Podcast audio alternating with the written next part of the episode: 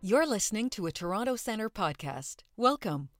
The goal of TC Podcasts is to spread the knowledge and accumulated experience of global leaders, experts, and world renowned specialists in financial supervision and regulation. In each episode, we'll delve into some of today's most pressing issues as it relates to financial supervision and regulation.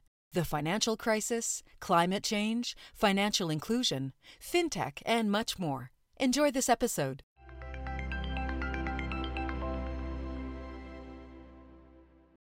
Welcome to our Toronto Centre USAID webinar on First Steps Integrating Gender into Technology Enabled Supervision.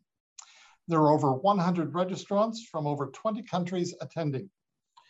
We're pleased to have an expert panel with us, uh, which we'll introduce shortly. But first, I would now like to ask Babak Abbaszadeh, President and CEO of the Toronto Centre, to make his opening remarks.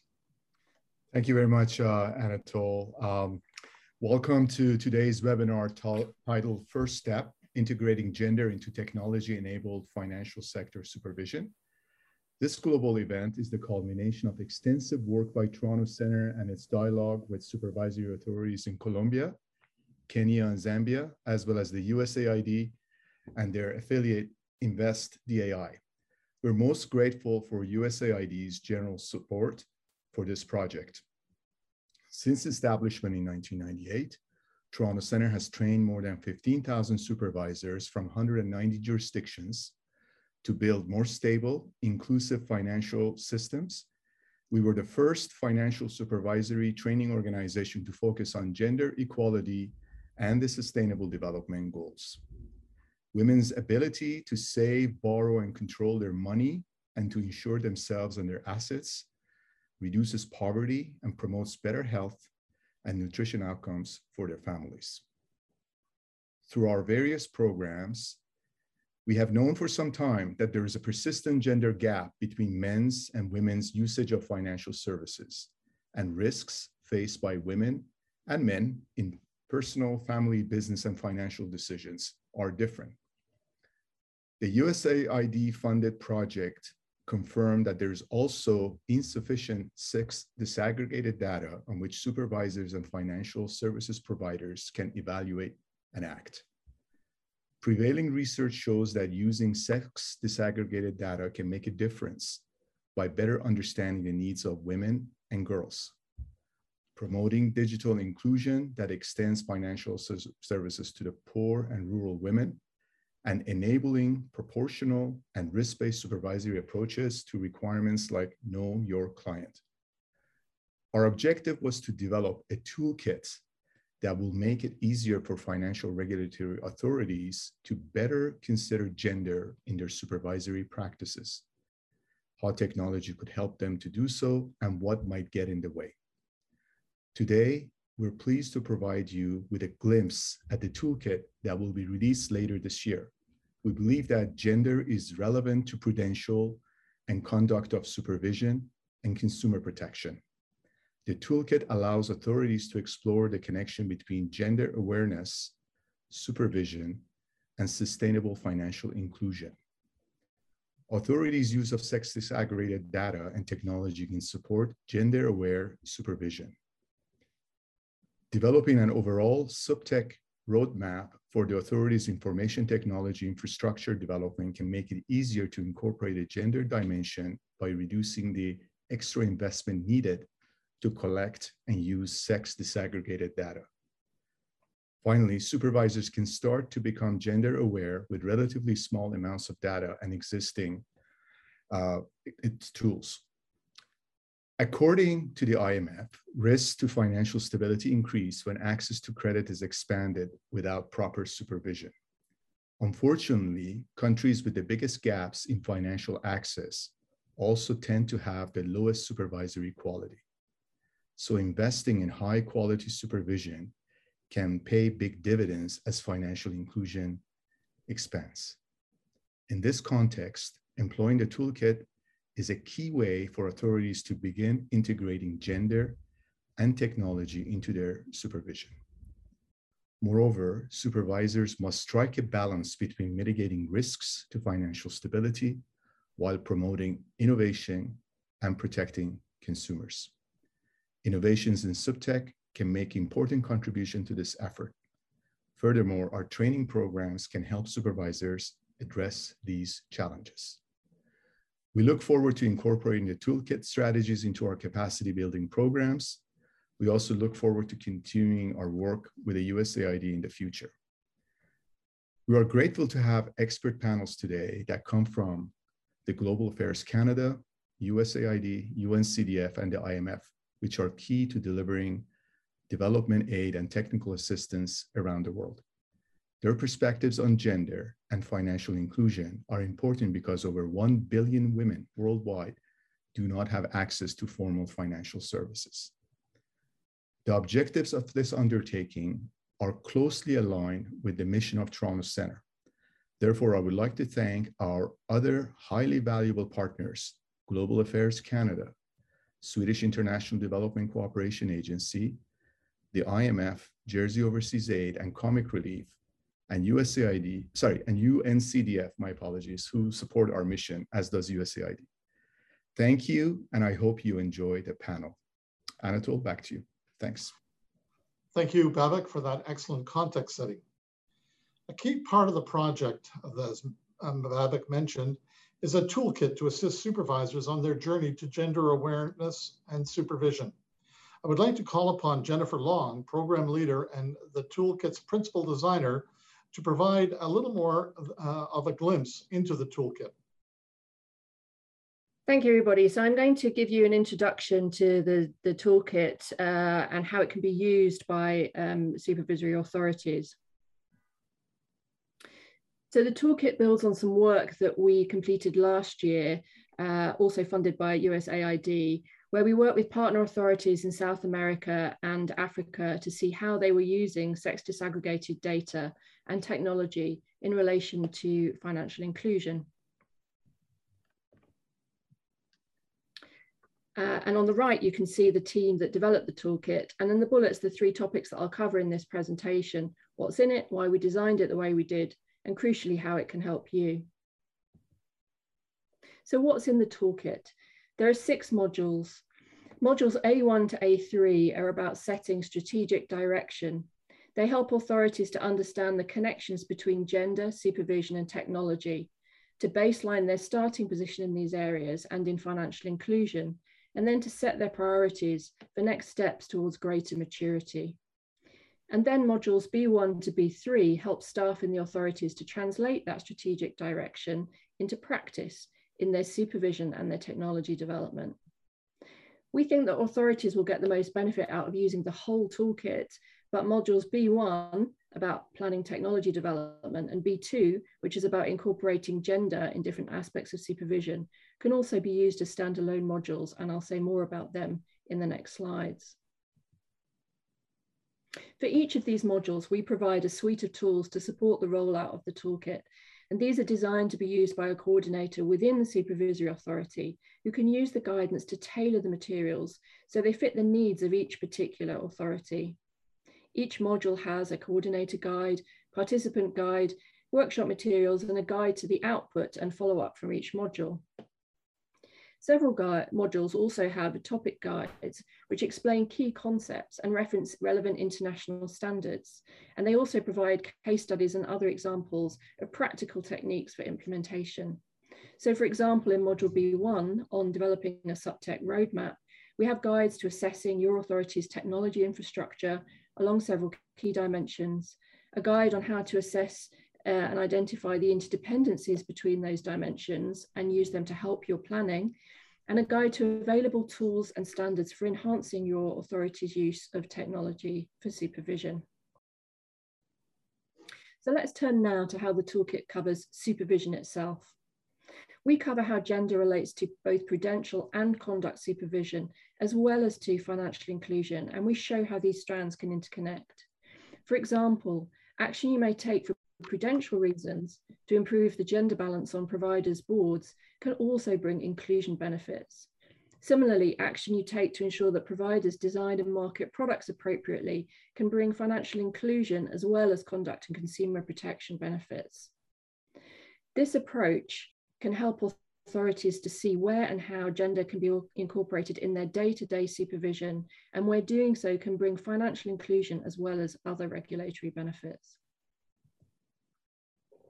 In Module B2, we drill down in more detail to three topics, gender balance in providers' leadership and operations, product design, and customer complaints. And in each case, we provide tools and examples to help authority staff consider what they can do at each stage of the supervisory lifecycle to build in a gender dimension, what data they need, how to get it, and how to use it. We give examples that are data light and only require quite limited aggregated data reporting by providers in order to get started because much can be done even where um, more granular customer or transaction level data is not available. And we also give examples of what can be done at different stages of SupTech maturity. Again, authorities can use this to make a start with their current tools as well as to identify potential priorities for future, for future development. So now I'd like to say a word briefly about why we designed the toolkit this way. In the first phase of the work that I referred to earlier, we saw that a lot of authorities' contribution to financial inclusion using sex disaggregated data was around gathering data for other parties to use to enhance gender equality or inclusion. And there was less clarity and fewer supporting tools available about where and how supervisory authorities themselves could play a leadership role and embed gender enabled by that sex disaggregated data in their day-to-day supervision. So we've really focused on, uh, in this toolkit, designing uh, materials that help supervisory authorities take action themselves to become an agent of change in relation to gender and inclusion.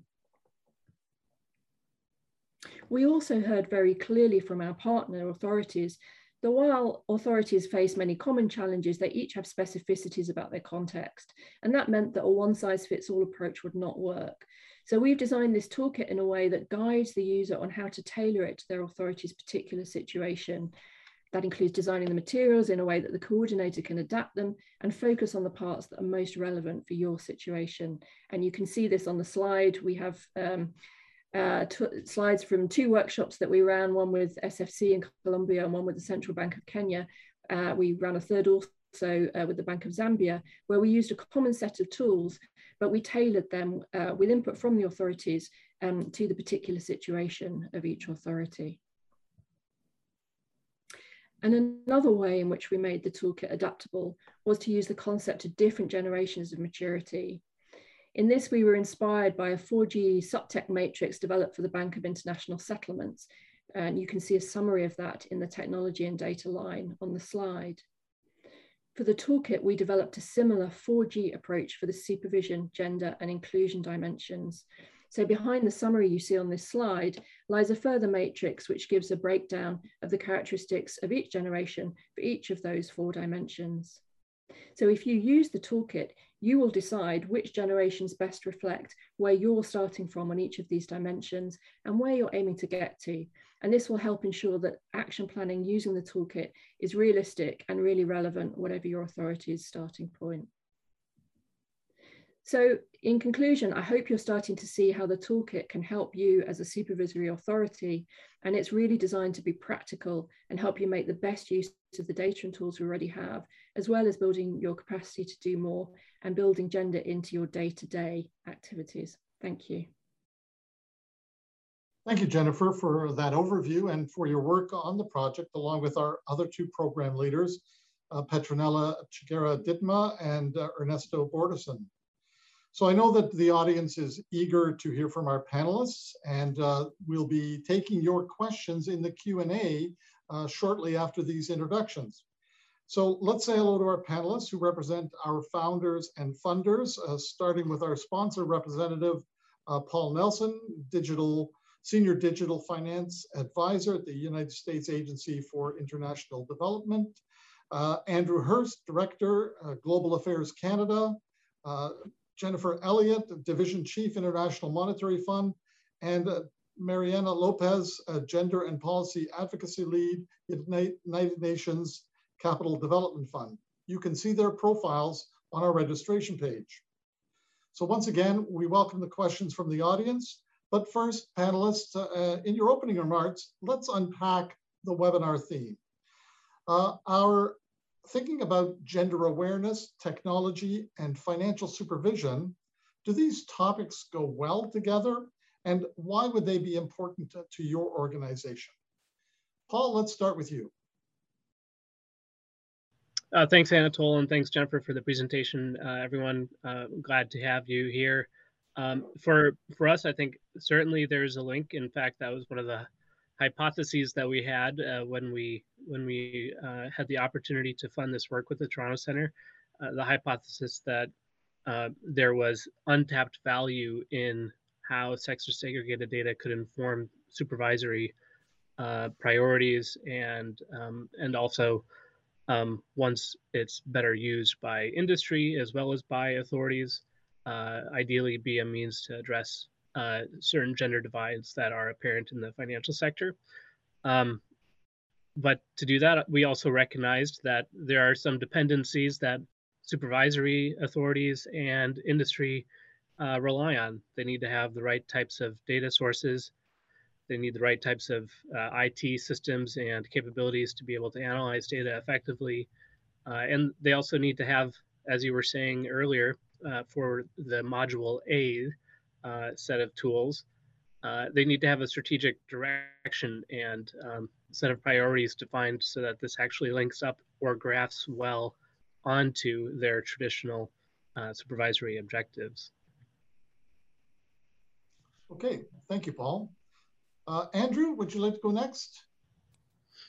Yes, uh, thanks, Anatole, and good morning, uh, good afternoon, good evening, everyone, uh, fellow panelists and participants joining us from around the world. Uh, first of all, I'd like to thank the Toronto Centre for organizing this event. Uh, the Toronto Centre has been a long-standing partner of the Government of Canada uh, in promoting stable and inclusive financial systems around the world. And perhaps I'll just make a couple of comments uh, for the more general context and then get to the question, which I think will explain why Canada supports this important work. Um, so Canada, as, as many of you know, has a feminist international assistance policy, which is grounded in our belief that uh, gender equality and empowerment of women and girls is the most effective approach to eradicating poverty and building a more peaceful and inclusive um, uh, and prosperous world. And when women are able to realize their full economic potential, economies thrive and the benefits of growth re reach more people. Now, to realize this, we all have a role to play, including financial regulators and supervisors. And we're, we're very pleased with USAID's decision to collaborate with the Toronto Centre in examining the role of financial regulators to address financial inclusion for women. And we're also very uh, pleased to see the IMF and the UNCDF uh, who are included in today's uh, discussions because they're both key institutions to these issues. This toolkit is, is, uh, is important because it responds to uh, financial regulators and supervisors' demand for practical, uh, a practical guide on integrating gender into their work. And the Toronto Centre is poised, is well positioned to help base to help based on its solid international reputation and translating complex issues into practical techniques and guidance for their partners. So we do hope uh, that this toolkit will will provide uh, some helpful knowledge um, once it's formally uh, formally approved. And we look forward to hearing from financial authority partners as well on the value of the toolkit to the work. Um, so as as we know, when women have limited access to financial services, this remain this is a, a barrier for their economic empowerment.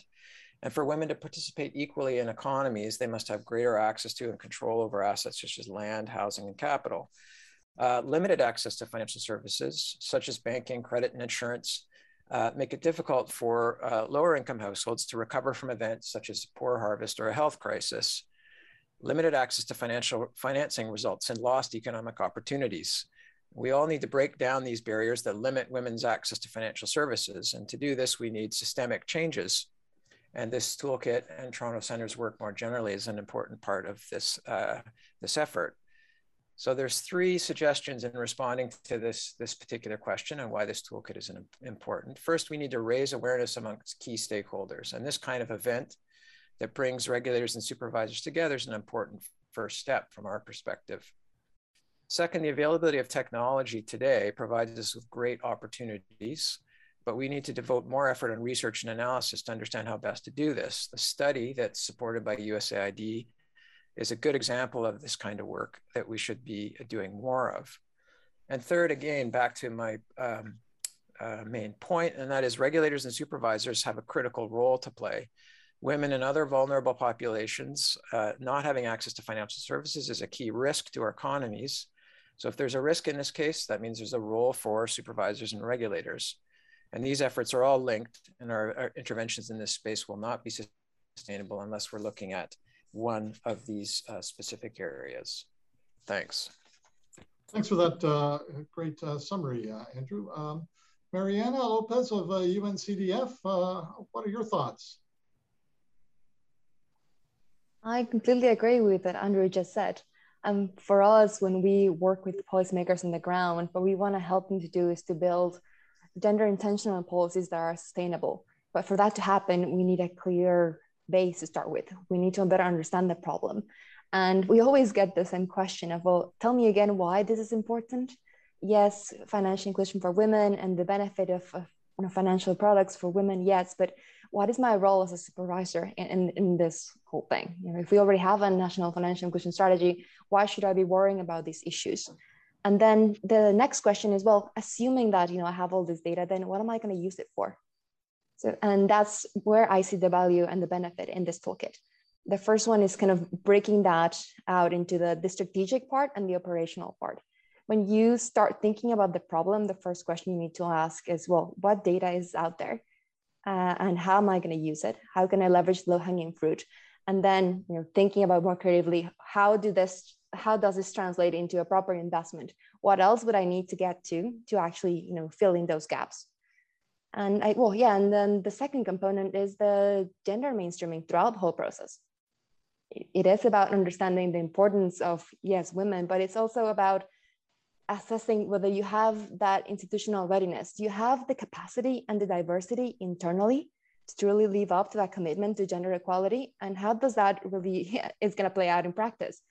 And again, and when you look at the toolkit and the way it's broken down into the different generations, that's when I see the value. It's about this holistic perspective of aligning the well, the data with the actual supervisory cycle, but also understanding that it is a commitment to overall um, gender equality that has to be embedded into the whole institution for any change to be sustainable and meaningful.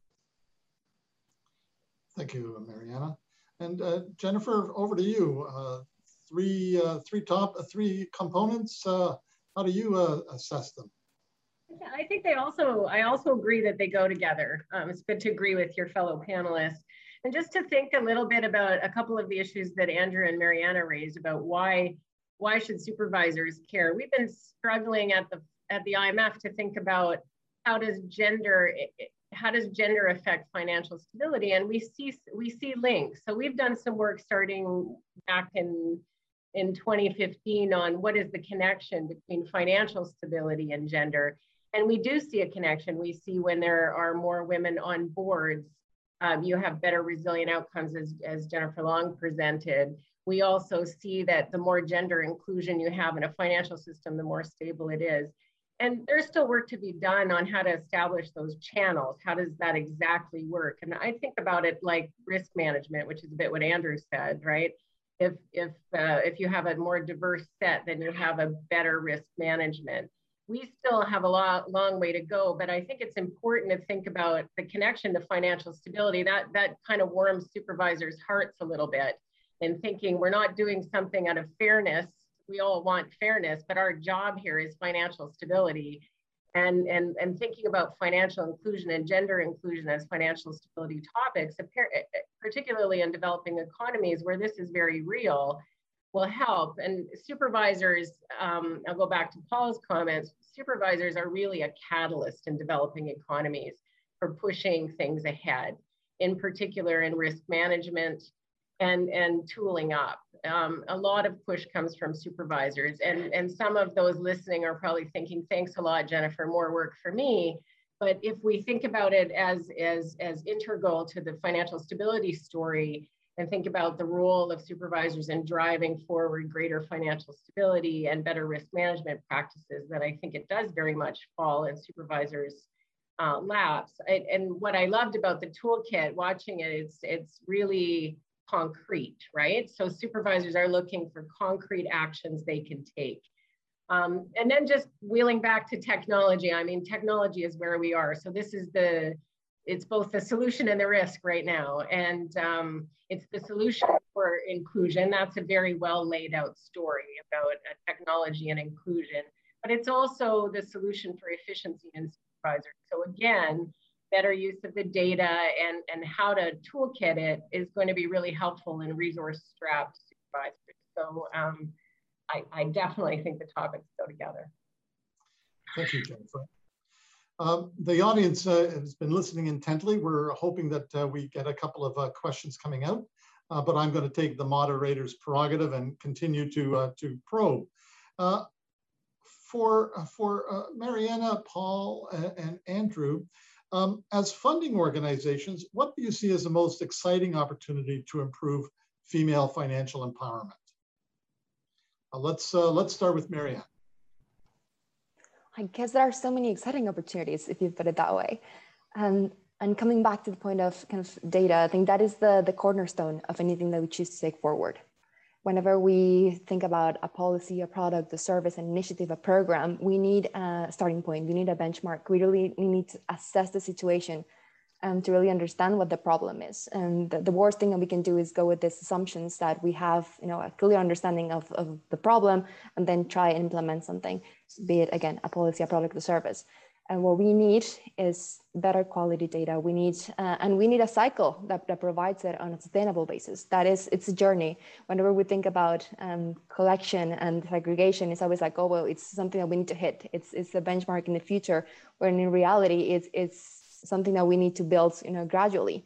It's a, a virtuous cycle of collecting it informing policy and then letting it you know feedback again. Um, so when we think about opportunities we think about um, again the, the capacity that is required to leverage this data and to collect it but also to collaborate. And we need an ecosystem approach. We need to ensure that yes supervisors have access to this data but to, for, to get to that point we need to engage with the industry. We need to engage with providers. We need to understand their own limitations, their capabilities, and their own focus. Uh, if we can articulate the value of data for all of the players, then we are in a much better place to get anything off the ground. Thank you, Mariana. Um, Andrew? Sure, thanks. I mean, there's uh, there's obviously lots of uh, lots of things that need to be addressed. I mean, I think I'd say the first one of the first and biggest ones is the question of ID. Uh, we know how important civil registration of vital statistics are for governments, but for individuals and citizens, having an ID is the access to everything, uh, whether it's government services uh, and, and public, um, accessing public services or, or, or, private services like banking and, and other financial services. So this, this is a critical, uh, a critical thing that needs to be improved, particularly for women. Um, there are uh, also questions around, you know, uh, uh, lack of collateral. This continues to be an issue for, for many women in, in many societies where for a variety of reasons they don't uh, don't have or, or don't have equal access to title on land and other kinds of assets that would be considered uh, collateral for accessing financial services. Um, there are certainly mobility constraints uh, amongst women, but there's also, uh, in some cases, uh, questions of financial literacy. Um, I mean, one of the other things it's, it's uh, uh, which we know is critical to addressing um, women's economic empowerment are uh, so, sorts of regulatory barriers, um, including ones related to the collection of sex disaggregated data uh, it's hard to develop policies and, and programs and, and tools without the, without the uh, this kind of information. So I think it was Peter Drucker who said many years ago, if you can't measure it, you can't manage it. And as half of uh, societies, uh, uh, you know, if you don't understand your markets, uh, you're not going to be able to provide the kinds of targeted and tailored services that they need. And I would say that this extends beyond just the just sex disaggregated data. There's all sorts of other data that um, uh, financial service providers uh, should be collecting and, and looking to understand their markets. And this is a case where intersectionality uh, and uh, is, uh, is as important as any other domain. So those are, there's lots of areas that, that we could uh, and should be investing in and are, but those are some of the ones that come immediately to mind. Thanks for that, that good list. Paul? Yeah, I, I would just building off of what uh, what you've just heard. Um, I'm I might be a little biased because I'm a digital finance advisor, and so naturally I'm thinking first of technology as an opportunity both to extend financial services to to new people or to develop new ones or to enable different business models for providing useful financial services.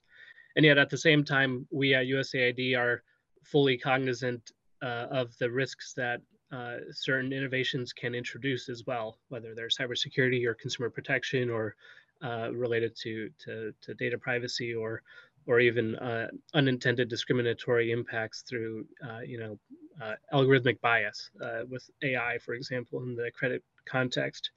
Um, but certainly, I think technology is an opportunity insofar as over the last few years, you know, there's there's seems to have been an upswing in the recognition of the imperative for women's financial inclusion, women's economic empowerment, uh, as Jennifer was noting, also how that links to traditional financial sector objectives that there might be financial stability and so forth.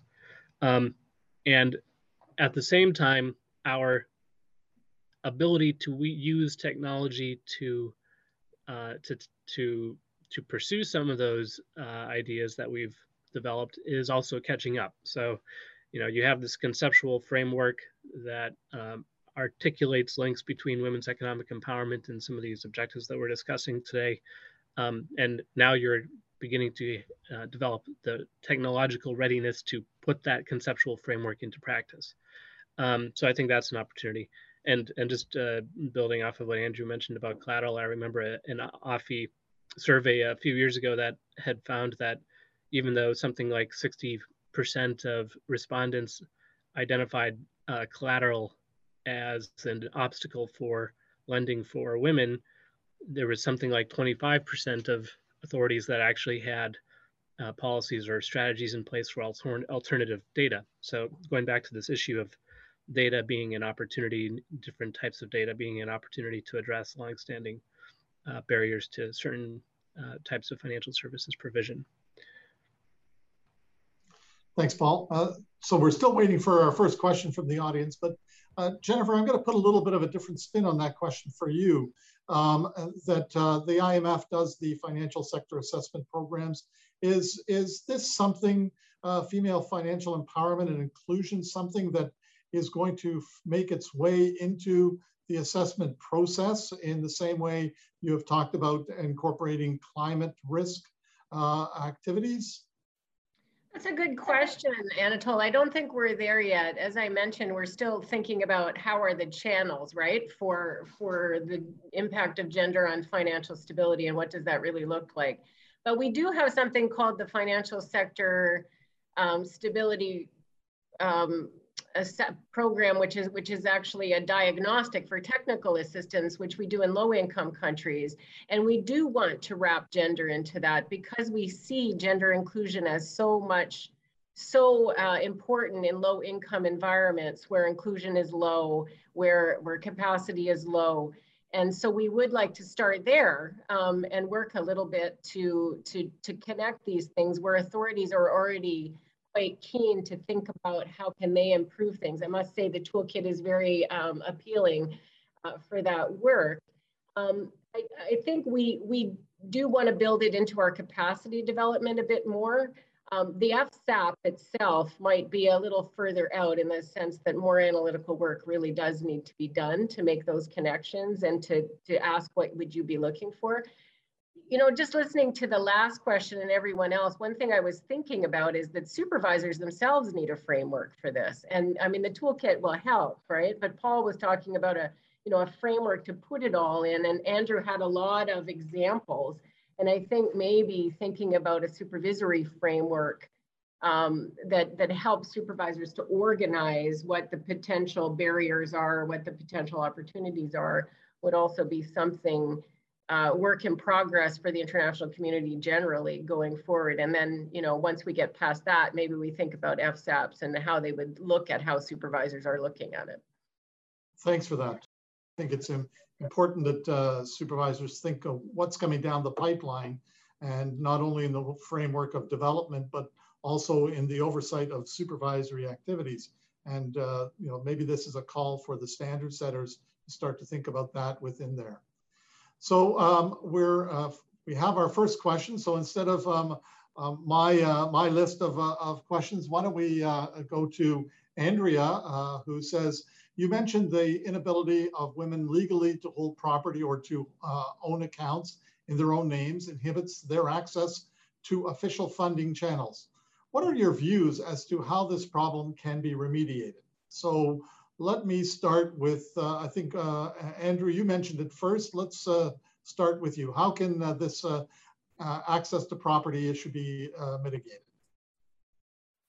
Well, thanks. I mean, it's it's a it's not one that has a single solution, and obviously it depends very much on the context that you're talking about.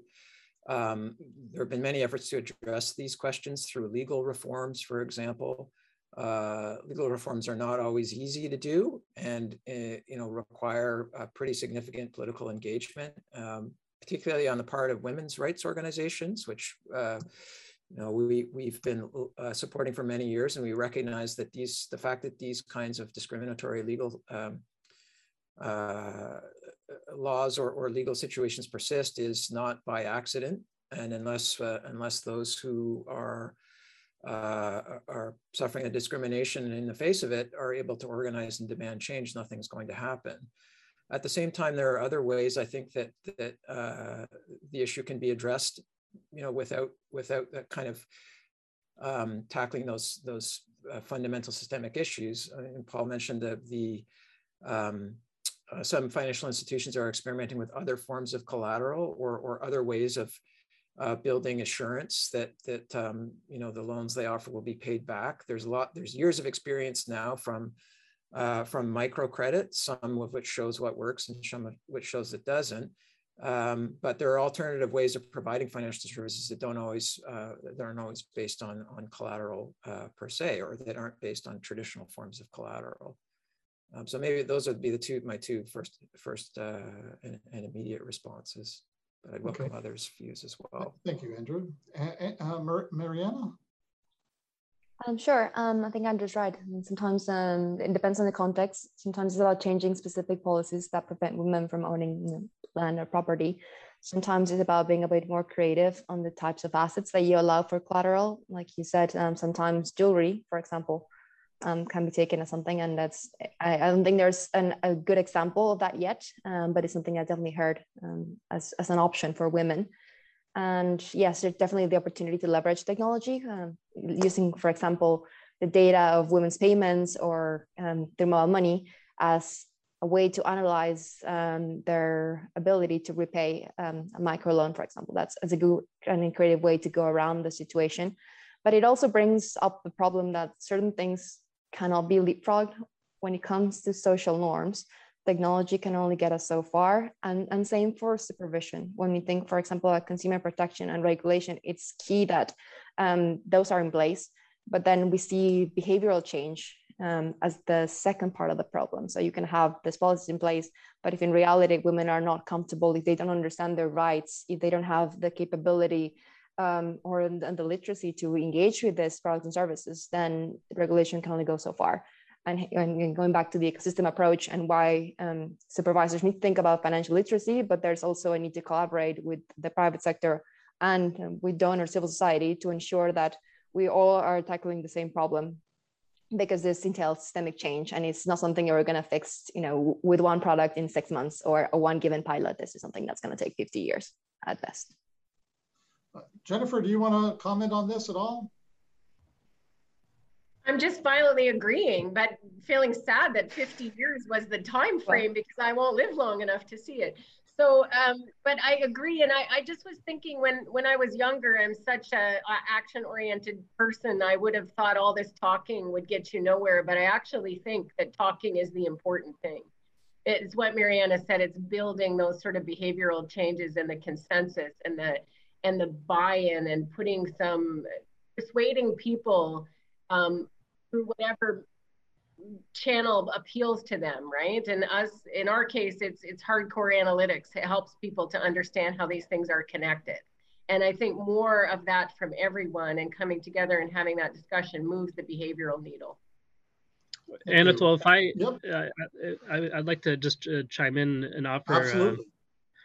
Uh, so I would, I would I completely agree with the comments just made. Um, I, I think the the appeal of alternative forms of collateral movable assets registries or or you know payments data that sort of thing transaction data uh, it's it's unfortunate that its appeal is driven by the fact that there is an a, a very difficult problem that still needs to be addressed that we haven't yet cracked this issue of uh, either social norms that limit control over property or legal barriers to you know to having title outright as a as a woman. And so uh, obviously uh, uh, you know on the one hand there is an opportunity to take advantage of these novel approaches to ad- to address collateral in different ways. But it's important to recognize that in some measure that might also be a coping mechanism uh, due to that other issue that still also needs to be addressed and and actually the uh, this uh, the this discussion raised a question that I'd posed to you, Jennifer, re- related to um, uh, the financial sector as an industry itself. So something that USAID is also interested in in advancing gender equality and equity is is looking at uh, um, women's women's empowerment from a, a, leadership in the financial sector standpoint, supervisory leadership, um, board representation, uh, management, uh, ownership of financial institutions, uh, not simply line staff, uh, for example, where um, where you sometimes see more gender disparity. And uh, there's a question for me there about the data that authorities would have on the makeup of the financial sector itself, of, of, regulated entities, for example, and um, whether supervisors generally would view that as relevant to their mandate. And uh, because it is something that's a little bit, you know, it's not about uh, financial stability risks directly or per se. It's about it's about understanding how the financial sector is evolving and being responsive to to uh, the needs of a more diverse group of of uh, people. But I, that's Jennifer, also were you, you uh, fo focused on there? Jennifer Long or Jennifer Elliott? I'll, I'll, actually open it to both. I think both of yes, you have some yes. great insight. Okay. So uh, Jennifer uh, Elliott, why don't you start? So it's a good question, Paul, and I think there's more. There's a, there's a great deal of interest. So we've we've started doing a, a few um, small regional webinars on in different regions in the globe on, on this exact topic for central banks, really thinking about their own leadership. And then, and with a spillover effect into, into the private sector, because it, it generally does have. And there's a huge amount of interest, but not a lot of data yet. So I think that's an area that we could be quite fruitful. I think um, Jennifer Long will say more, but we do have some significant evidence that it makes a big difference um, to resilience, which sh should be what we're all after. So I'll let Jen go next. Okay, Jennifer Long. Thanks. So maybe picking up on a on a couple of the points so far. So just just on this specific question about leadership. So this is something that we we cover very explicitly in the toolkit. Um, and building on some of the work that the that the IMF did a few years ago, other supervisory authorities are now starting to gather the academic evidence that shows uh, that there are better supervisory outcomes for prudential and conduct risk management on boards in institutions with gender balanced boards. And so the, the evidence, I think, is building that means that supervisors really need to start thinking about how this is a core part of their activities Um, and obviously that may well have inclusion uh, benefits and fairness benefits, but for their own kind of traditional mandates, I think it's going to be important. So I think, as, as Jennifer Elliott was saying, we're now starting to see a bit more evidence to support uh, getting this into, into the mainstream. And this is something that the, the toolkit can help a, address. And if I may also just touch on the on the kind of on the previous point, which was about um, barriers to access around collateral, for example, um, and where we have sort of uh, those sort of structural barriers. Again, clearly in this in this toolkit, we can't address all of those. But what we do do is a couple of things which which may help authorities when they're when they're navigating what they can do. So firstly is we do give examples of some of the policy interventions that have been made in some countries to try to address some of those structural barriers. So things like uh, registries of movable collateral, for example, to try to uh, broaden the kind of collateral that women can provide uh, for, for, access to credit. But then we also, in our product design um, module, we look very much at how uh, supervisors can can really challenge um, uh, financial services providers to think very creatively about what they can do within the applicable framework to provide ways of getting over these barriers that enable women to have access anyway. There are plenty of examples of, of where that has worked. And this is something where we think that supervisors can play a role in keeping that dialogue and that that is a core part of what we're trying to do in terms of ensuring that uh, customers are treated fairly in relation to access and their use of financial services, as well as making sure that we build in that kind of gender equality that we're aiming for. Thank you. Thanks, Jennifer. I'm, I'm going to come back to you in a second uh, on a couple of the questions that relate to SupTech from the audience. Uh, and uh, Andrew, I saw uh, you wanted to make a point, uh, so give we'll give Jennifer a chance to read the questions and hear from you. Yeah, thanks. Just a, just a brief point to, to emphasize uh, a thread throughout some of these comments, and that is, you know, it's absolutely important uh, to recognize the relationship between uh, um, addressing the situation of women and other other uh, aspects of diversity and its connection with the mandates of financial and supervisory institutions. But I think it's also important to point out that it's also the right thing to do quite apart from whether it's it's a question of, of uh, uh core to their mandates or not. Uh, to go off script a little bit, I mean, these institutions are, are, embedded in the societies in which they serve. And if they don't look like and aren't uh, representative of the, of the populations that they're put in place to, to serve, then, that, then that's a problem in and of itself. So I'm very hopeful that um, we can get beyond the, the issue of why uh, financial and supervisory institutions should be addressing this issue to how they can. And I think the toolkit is, is a great step in that direction. Thanks. It's important to do the right thing for supervisors. So that, that's a really good point, Andrew. Uh, so Jennifer Long, back to you now. Uh, the a couple of questions from Max and Carol are related to SupTech. And I know that in the work we did with our partner authorities, they were at various uh, different stages of development in SupTech. So perhaps you can just give a, a, a general question about uh, the tech, uh, the the uh, the toolkit is not yet ready. Uh, it's only been partially tested against some of these, but perhaps a, an insight into the kind of SupTech we saw and how it might be used uh, with the toolkit. Yeah, so so I think the key thing about um, the technology that we that, that is useful for supervisors in relation to building gender in is to think about the fact that it, it's really not often no different from what you need to be an effective supervisor in every other part of your mandate. So this is really about uh, all the different techniques uh, and, te and technologies that exist to enable you to collect data, process it and analyze it, and then work out how to use it and see what impact it's having. So uh, a lot of what we, a lot of the the kind of technology approach that we that we build in the toolkit um, capitalizes on the kind of technology development that many supervisors are trying to do anyway, maybe for their prudential supervision. Um, so uh, effectively, a lot of this is about enhancing their capacity to collect and then analyze big data sets. So obviously you need different kind of physical infrastructure. You also need different um, analytical capabilities, both sort of technological and then your staff as well.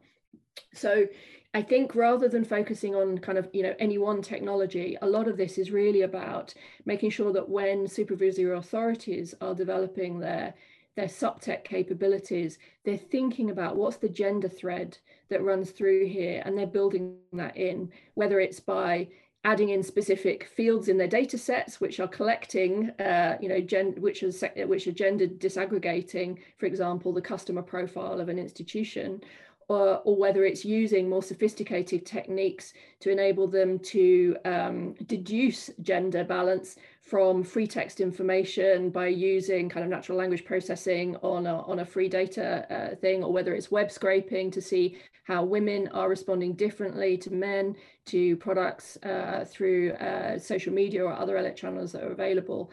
So uh, all the fundamental kind of concepts that we're using are really the things that supervisors are thinking about for the whole range of their work. And what we're giving is lots of examples of where you can build in that gender dimension through the work that you're looking to do to, gen- to develop your general supervisory capability.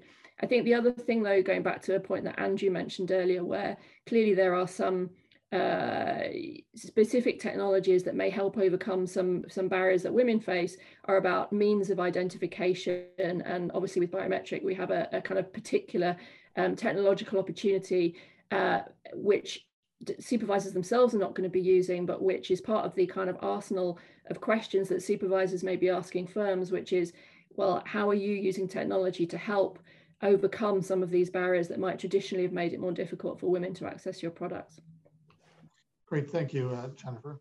Um, Dudazil has a question on insurance products, and let me uh, take that uh, from the work we did last year and this year is that there are many different insurance products uh, for designed for women, some uh, designed simply with a branding of a female or women's product and, and not really distinct from other products. Other um, organizations are, are tailoring their products to women and using that. And the work we did uh, in Peru, Colombia, uh, Zambia, and, and Kenya demonstrated that there are financial institutions that are looking uh, to develop those types of products. And uh, Duzil, you could look at our report on how uh, regulators can use sex disaggregated data to improve financial inclusion to see some uh, good examples there. So thanks for that question. Uh, we're, uh, we're coming back to the moderator's prerogative. I'm going to ask, uh, go off script a little bit here. Uh, we're at the brink of uh, uh, COP26, and I'd like perhaps your views on whether the attention to climate risks can potentially overtake, or is there a danger of it overtaking the issues of female inclusion, or is there a connection? Um, let me start with Mariana. Um, I guess the problem is trying to break them apart, trying to think of you know climate change or gender equality as competing priorities. Uh, there is sufficient evidence that demonstrates that women are disproportionately affected by climate change. Um, but the important question is again, how do we build a more inclusive society that is sustainable? And you can't have one without the other. You can't have um, a sustainable production system that is not harming to the planet, um, that is not inclusive. And same uh, on the other hand, you can design uh, and have a product that benefits society in general if it's on the other hand you know, harming the planet so um, I, I would say that um, when we think about this kind of questions we we need to have a holistic approach. And I know that that is um, generic and that is not sufficiently specific, and that people want the specific action points that you have to do A, B, and C. Um, but the reality is that, that the first step is to think about again what is it that we want, what is it that we hope to achieve, and then do the right thing and, and build on those, uh, build on the data that we have, understand the gaps that we need to address, uh, and work together. And again, it's all very general and it's not too specific. Um, but I would only caution any, anybody who, who's working on this space who thinks that uh, you can't fix gender equality um, without addressing climate change, that that is not the way to go about it. And the, the more that we force ourselves to go back to the drawing board and do that exercise of let's rethink our priorities again, I think the, the more we're likely to succeed. Thanks for that. Uh, Andrew, uh, your thoughts? Sure. I mean, I, I totally agree with Mariana. I mean, the issues are not uh, you, you can't you can't separate them. And in fact, any effort to address any large systemic issue, if you're not taking into consideration gender and diversity considerations, the responses to it are not going to be equitable and not going to be effective. Um, I mean, you know, to make, to take a specific example, when we come to the kinds of responses that are uh, and actions required to address climate, uh, renewable energy is, is central to central to that. And we know that uh, for the kinds of um, services and, and, and potential that are offered by digital technologies, you need to have you know steady supplies of power. So when you think about where women are, what businesses women are involved in in the informal economy, for example, how do the energy systems that are being transitioned towards low or, or no carbon, how are those uh, supporting uh, women as as entrepreneurs, as business owners, as workers, or as or as uh, you know in the household. So these questions are, are are linked at the macro level in terms of in terms of the kinds of uh, structural and systemic risks, and they're they're linked at the micro level. I mean, this is this is an issue you could look at not just in terms of climate, but in debt. You know, in terms of debt questions as well. And I'm really happy to see that the IMF now has a gender advisor to think about how and support support it supporting countries to deal, deal with debt sustainability issues, they're, they're looking at gender as, as, a, as a critical component of uh, those responses. So it's not an either or, it's a, it's a both and how. Okay, good. Not an either or. Jennifer, uh, how, how about you? Any comments? we definitely see them in the same way as as wrapped together in a, in a in an inclusive recovery. Yeah, I think in terms of climate impact also. Think about the ability to manage climate impact and, and natural disasters and so on. The more inclusion you have the better the, the, the, recovery and the resilience. And the pandemic was of course an example of where where countries were better able to get payments to, to, to women and be more inclusive um, things were economic recovery is a little um, more assured or on a better footing. And so it, it, it's similar when there are flooding or agricultural disasters. You want you want a more inclusive financial sector that's going to to help recover from those. So it absolutely related. Thanks.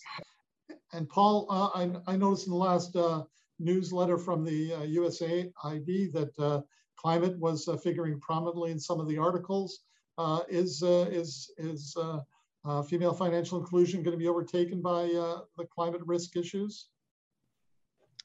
I, I, you know, I think this is a, a both situation. We we have we have a lot of investments now centered on women's economic empowerment, and that will continue. In fact, just uh, uh, fairly recently, we launched the GIA Fund or GIA Fund, which is the Gender Equality and uh, Equity and Equality Action Fund, which for FY21 is expected to be some, somewhere around $100 million. And that is intended to be a way to help uh, support women's economic empowerment uh, issues, to address gender based violence issues, and to address um, issues that lead to vulnerability in a wide range of circumstances. And, and as Jennifer was just saying, climate is one of those areas in which if you are living on the margin or if you are historically excluded or if you don't have very many resources, then when some sort of an uh, economic or income shock hits, you are not in a position to sustain your livelihood. So, from a resilience standpoint, there's there's certainly a connection to be made between uh, our climate efforts and um, and women's economic empowerment. Um, the uh, the the other point uh, that's perhaps worth making here, uh, you know, as I mentioned, this uh, this GIA fund also includes a focus on gender-based violence, and I think one role that we haven't really touched on yet uh, for supervisory authorities from a data standpoint is getting insight on uh, gender divides within the financial sector, and again, from a financial resilience, from a financial empowerment standpoint, that can then be used by other uh, policymakers, other ministries that also have uh, you know mandates of in some form advancing women's equality or women's economic empowerment. And gender-based violence is is often something that you see when there are financial stressors on the household uh, or when there is, uh, you know, tensions over how uh, control over resources at the household or, or business level are, are, are, are managed. And, and insights that financial sector authorities can, can generate can enable effective policy responses in those other domains. Thank you. So we're uh, looks like the questions are are are, are drying up. So let me uh, give you the opportunity as as funders, um, and, and, Paul uh, will will let you wrap up uh, at the uh, at, at, the end here. But as funders uh, and those who can influence capacity building efforts, um, what what advice would you have for our audience that is made up of supervisors of other civil society organizations and other capacity building organizations. Uh, what advice would you give them uh, about the issue of, uh, of female financial uh, inclusion uh, Uh, and uh, where could they focus their resources and, uh, and efforts best? So let me, uh, let me start with Jennifer Elliott. So, I mean, I think it's important for supervisors to see this as central to the mandate. That's the most important thing. And then the next step is to figure out how you're going to frame the the execution of your mandate so to speak where you can where you can tuck it in to your your everyday work um, something like the toronto center toolkit might help you with that analysis and taking it forward in a very concrete way thank you mariana i agree i think it's important to keep an eye on, on the reason why it's about financial stability it's about financial integrity it's about the responsibility to have and build trust in the system. It's about the responsibility to protect your consumers and their rights, and that in- includes everyone. And then, uh, starting from that, think about your capacity. Think about, you know, are you ready? And are you living up to that commitment to inclusivity, um, be it uh, gender or you know, more than that? And by you know, promoting diversity within your own ranks, are you, you know, collaborating sufficiently with other institutions? And what are your plans to take this forward? Great, thank you. Uh, Andrew? Uh, yeah, thanks. I mean, two. I, would say there are two two things. Um, one is is as we've discussed a, uh, a, number of times today, supporting actors to um, to collect, analyze, and use uh, disaggregated data, whether that's by gender, uh, sex, ethnicity, race, age, um, sexual orientation, what have you. Uh, that that that's a, a, critical part of the equation.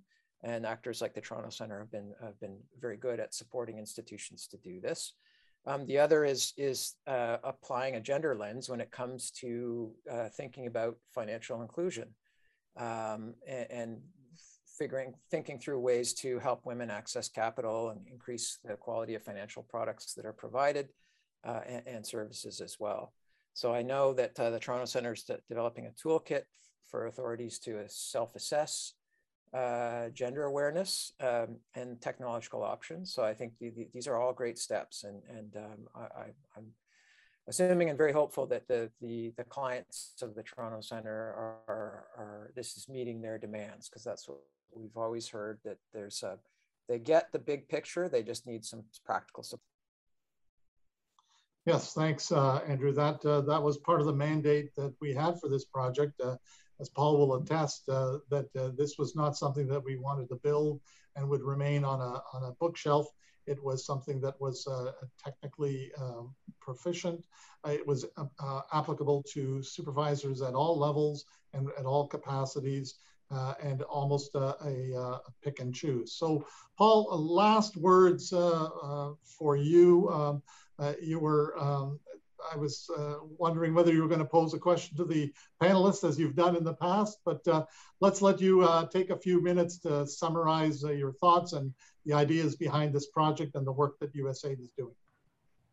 Well, first, thanks of all, thanks again, uh, Anatole and team for all the work that you've done with the Toronto Center on this. And I really do encourage everyone to pay attention to the Toronto Center's uh, email updates and newsletter updates and their website for when the toolkit is uh, completed by the end of this year. Uh, so that's perhaps the most important thing. To your question of advice for supervisors, uh, I'm not sure that I I uh, I'm in a position to offer advice to supervisors, so I'll just offer a couple observations and uh, and uh, and leave it at that. I would say first of all, as I think Andrew mentioned, um, a focus on gender and women's economic empowerment is consistent with your mandate. It's not just consistent with your mandate, but it is a means to fulfill your mandate.